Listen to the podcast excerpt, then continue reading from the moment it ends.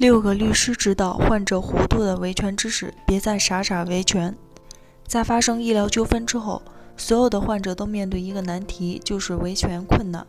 正所谓隔行如隔山，在医疗纠纷维权过程中，有哪些普通患者不知道，但是律师清楚的事儿？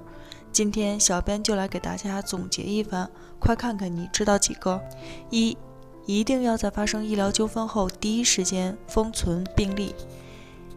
因为医疗案件讲的是证据。而相关病历材料就是最重要的证据，因此在发生医疗纠纷之后，患者朋友们一定要第一时间去封存病历，以免出现病历被伪造或者篡改的情形，导致对自己不利的后果。二，如果患者死亡，对于死亡结果有争议的，一定要进行尸检。许多医疗纠纷中，患者出现死亡结果，有的家属没有进行尸检就将患者火化了。但是，假如对于死亡结果有争议，而由于家属原因没有进行尸检的，那么就由拒绝进行尸检一方承担责任。所以，对于死亡结果有争议的，一定要进行尸检。三，如果不能确定医院有过错，一定要先进行医疗评估，再考虑诉讼。许多医疗纠纷发生之后，有的患者都没搞清楚医院到底有没有过错，就直接去法院起诉。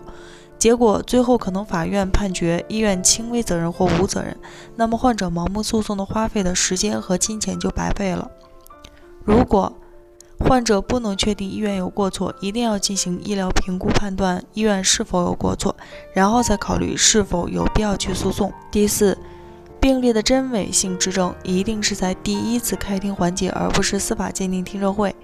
有的患者认为病例真伪性判断是司法鉴定机构的事儿，所以第一次开庭的时候就没有提到。结果到了司法鉴定阶段提出，但是司法鉴定机构是不会管病例本身真假的问题，只能将材料退回，无法鉴定。因此，如果患者对于病例的真伪性有异议，一定要在第一次开庭的时候通过法院质证。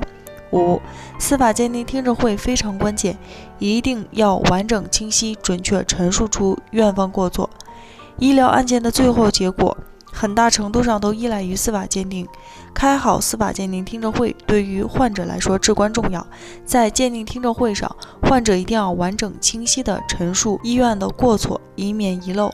对最后的鉴定结果造成影响。六。医疗案件的诉讼时效已经由原来的一年改为三年，不要超过诉讼时效。由于民法总则和最高人民法院关于适用《中华人民共和国民法总则》诉讼时效制度若干问题的解释的出台，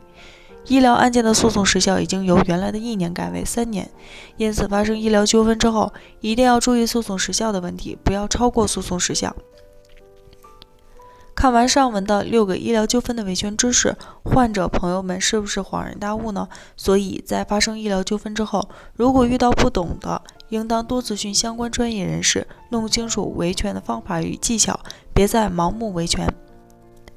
北京伊顿健康汇聚了国内外知名的医疗专家、司法鉴定专家、法律专家，为患者提供第三方医疗评估服务，判断诊疗行为是否规范、合理、合法。如有需要，请咨询我们的热线：四零零零六七二五七二。支付宝生活号已上线，欢迎大家搜索“一锤定音”进行关注。